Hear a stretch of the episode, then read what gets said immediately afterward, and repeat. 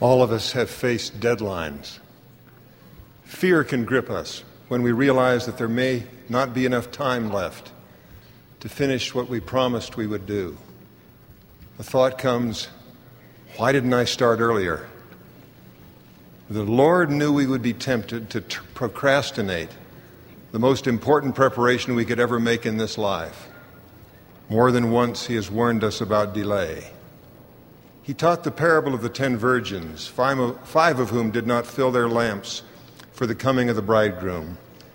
He also gave the parable of the servants who were faithless because they believed their Lord would delay his coming. The results of delay were tragic. For the five unprepared virgins, it was this. Afterward came also the other virgins, saying, Lord, Lord, open to us. But he answered and said, Verily I say unto you, I know you not. For the faithless servants who delayed their preparation, it was this The Lord of that servant shall come in a day when he looketh not for him, and in an hour that he is not aware of, and shall cut him asunder, and appoint him his portion with the hypocrites. There shall be weeping and gnashing of teeth the temptation to delay, repentance comes not only at the end of the world, as suggested by those scriptures. That temptation seems to have been nearly constant since the beginning of time and goes on throughout our lives. In youth, we may have thought, there will be time enough to worry about spiritual things just before my mission or before marriage. Spiritual things are for older people. Then, in the early years of marriage, the pressures of life, of jobs, of bills, of finding a moment for rest and recreation seem to crowd us so closely that delay in meeting obligations to God and family again seems reasonable. It is easy to think perhaps there will be more time for that in the middle years, but the compression of time does not ease in the years that follow. There is so much to do, and time seems to shrink. The 55th birthday and the 65th and the 75th don't seem to be a decade apart. With aging comes physical and emotional challenge. We cannot seem to get as much done in an hour as we did in youth. And it is harder to be patient with others, and they seem more demanding. It is tempting then to excuse ourselves yet again from rising to the standards required by our early covenants now so long neglected. Not all of us fall into that trap of inaction, but enough people do that we each have at least one person we love, and often more a child, a parent, a friend, someone for whom we feel responsibility, for whom we ache with concern. They have been taught the gospel, they have made covenants. And yet they go on in disobedience or neglect, despite the emptiness we know that brings them. The choice to repent or to remain a prisoner of sin is their own. Yet, by knowing something of how the trap of inaction and resistance was built in their minds and hearts, may help us hear more easily the answer to our fervent prayer. Please, Heavenly Father, what can I do to help? That temptation to delay comes from our enemy, Lucifer. He knows that we can never be truly happy unless we have hope in this life and then realization in the next of eternal life. It is the greatest of all the gifts of God. It is to live in families forever with our Heavenly Father and with Jesus Christ and to have eternal increase. Satan wants us to be miserable as he is. And he knows that we can only have that true happiness if we are washed clean through faith in the Lord Jesus Christ by deep and continuing repentance and the making and keeping of sacred covenants offered only through God's authorized servants. The scriptures confirm the hazard. Wherefore, if ye have sought to do wickedly in the days of your probation, then ye are found unclean before the judgment seat of God and no unclean thing can dwell with God. Wherefore ye must be cast off forever. And so Satan, Satan tempts with procrastination throughout our days of probation. any choice to delay, repentance gives him the chance to steal happiness from one of the spirit children of our Heavenly Father. We have all been tempted with that delay. We know from our own experience that President Spencer W. Kimball was right when he wrote, One of the most serious human defects in all ages is procrastination. And then he defined it an unwillingness to accept personal responsibility now. And so Satan works on both our desire to think we have no cause to repent and our desire to push anything unpleasant into the future. He has tempted you and me and those we love with thoughts like this God is so loving. Surely He won't hold me personally responsible for mistakes which are simply the result of being human. And then, if that fails, there is the thought that will almost surely come well, I may be responsible to repent, but this is not a good time to start. If I wait, later will be better. There are some truths which expose those lies intended to tempt us to procrastinate repentance. Let's start with the deception, which is so attractive that we have no need to repent. The truth is that we all need repentance. If we are capable of reason and past the age of eight, we all need the cleansing that comes through applying the full effects of the atonement of Jesus Christ. When that is clear, we cannot be tricked into delay by the subtle question Have I crossed the line of serious sin, or can I put off even thinking about repentance? The question that really matters is this How can I learn to sense even the beginning of sin and so repent early? A second truth about our accountability is to know that we are not the helpless victims of our circumstances. The world tries to tell us that the opposite is true. Imperfections in our parents or our faulty genetic inheritance are presented to us as absolving us of personal responsibility. But difficult as circumstances may be, they do not relieve us of accountability for our actions or our inactions. Nephi was right. God gives no commandments to the children of men save he prepares a way for them to obey. However difficult our circumstances, we can repent. Similarly, the world might be willing to excuse our bad behavior because those around us behave badly. It is not true that the behavior of others removes our responsibility for our own. God's standards for our behavior are unchanged, whether or not others choose to rise to them. That becomes especially difficult when others hurt us and we feel justified in our anger. It is a lie that our anger justifies our impulse to hurt or ignore our antagonists. We are to forgive to be forgiven, to wait for them to repent before we forgive and repent is to allow them to choose for us a delay which could cost us happiness here and hereafter. Finally, we are personally, personally accountable because the Lord has given us ample warning. We receive the Spirit of Christ at birth to tell us right from wrong and to allow us to experience the connection between sin and unhappiness.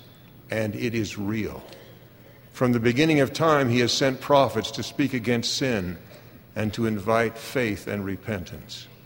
He has restored the fullness of the gospel of Jesus Christ through the prophet Joseph Smith. Gordon B. Hinckley is his living prophet, holding all the keys of the priesthood, which allow those who live now to repent and to choose to gain eternal life. We are made accountable this day as the Holy Ghost confirms that these words are true. Even the acceptance of personal responsibility may not overcome the temptation to believe that now is not the time to repent. Now can seem so difficult, and later appears so much easier. The truth is that today is always a better day to repent than any tomorrow. First, sin has its debilitating effects on us. The very faith we need to repent is weakened by delay. The choice to continue in sin diminishes our faith and lessens our right to claim the Holy Ghost as our companion and comforter. And second, even should we be forgiven at some later time, the Lord cannot restore the good effects our repentance today might have had on those we love and are to serve. That is particularly poignant for the parents of young children.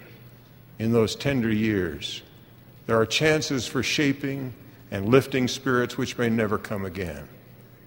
But even the grandfather, who may have missed chances with his own children, might, by choosing to repent today, do for grandchildren what he once could have done for their parents.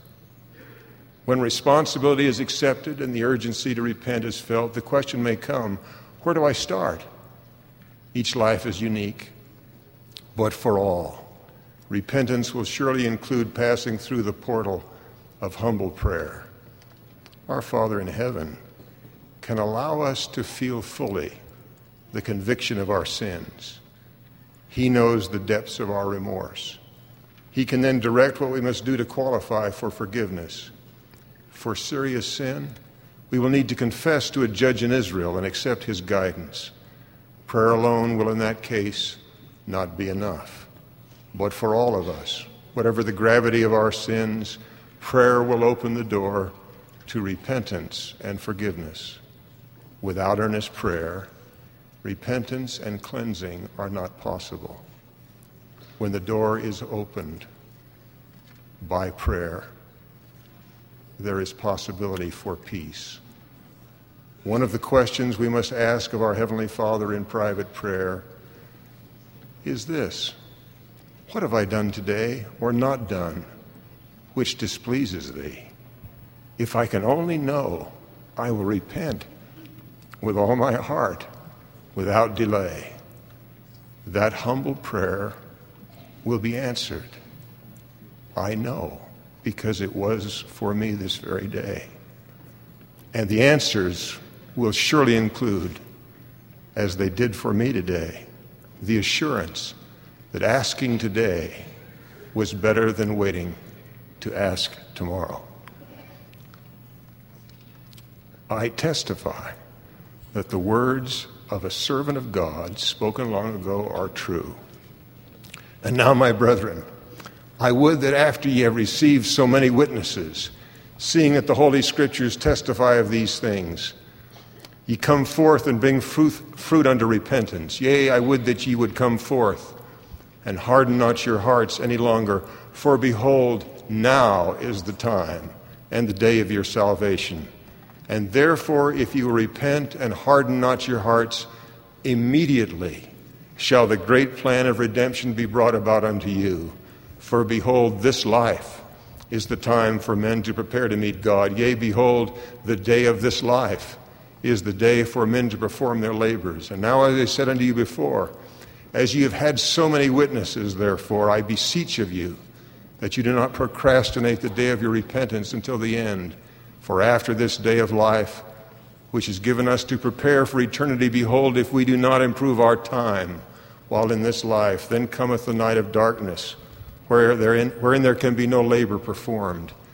Ye cannot say when ye are brought to that awful crisis that I will repent, that I will return to my God. Nay, ye cannot say this, for that same Spirit which doth possess your bodies at the time that ye go out of this life, that same Spirit will have power to possess your body in the eternal world.